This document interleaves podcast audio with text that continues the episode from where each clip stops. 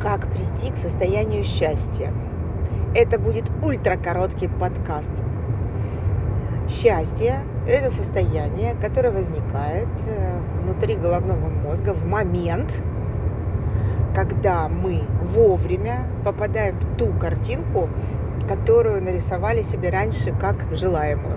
То есть вот когда все совпало в этой картинке, на некоторое время вырабатываются а, нейромедиаторы – которые создают вот это вот счастье. К сожалению, оно моментное, сей, да, частное. Поэтому для того, чтобы продлить счастье, а, важно, чтобы его кто-нибудь с вами разделил. То есть кто-нибудь заценил, так сказать, то, что вы попали.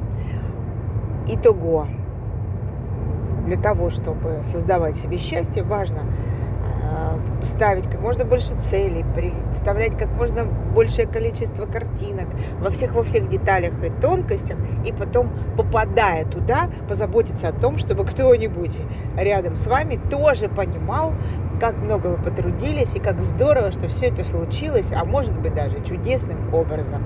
Счастья вам!